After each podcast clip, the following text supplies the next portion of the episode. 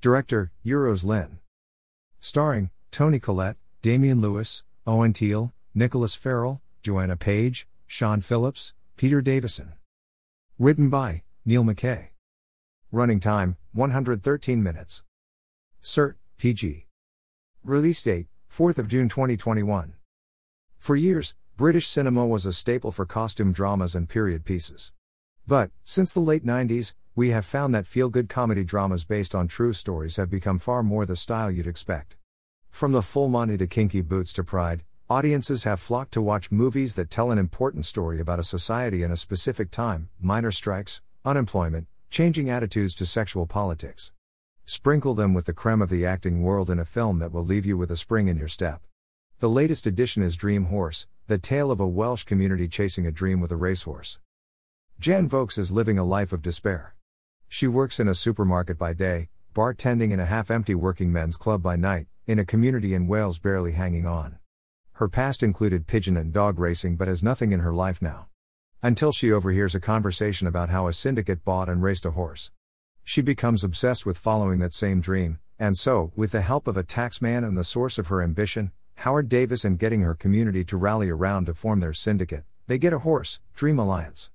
Facing several difficulties, Jan refuses to give up, and so the village's horse is heading for great things.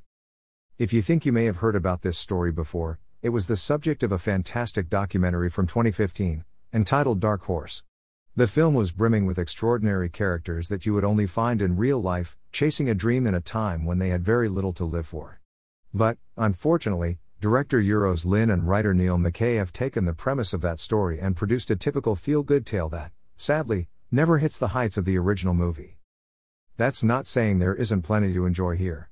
First, the beautiful cinematography, capturing the Welsh valleys as majestic and stunning as it should be, to the well staged races. Then, we come up close and personal with the star horse as it thunders around the various racing tracks, making you feel every gallop and every jump. Suppose you are not familiar with the documentary. In that case, the story will have you in awe at a community that went against the odds of the racing world, made up of the rich and wealthy, to become the most extraordinary underdog story of them all. What does affect this is a movie that comes close to ticking every cliche in the book. The mix of bizarre characters, including the comic fool in the form of an elderly local called Kirby, who has a one liner for every occasion as well as a kind of larger. The usual riffs of a movie like this ordinary people facing difficulties that refuse to defeat them, the family issues, the conflicts between the syndicate.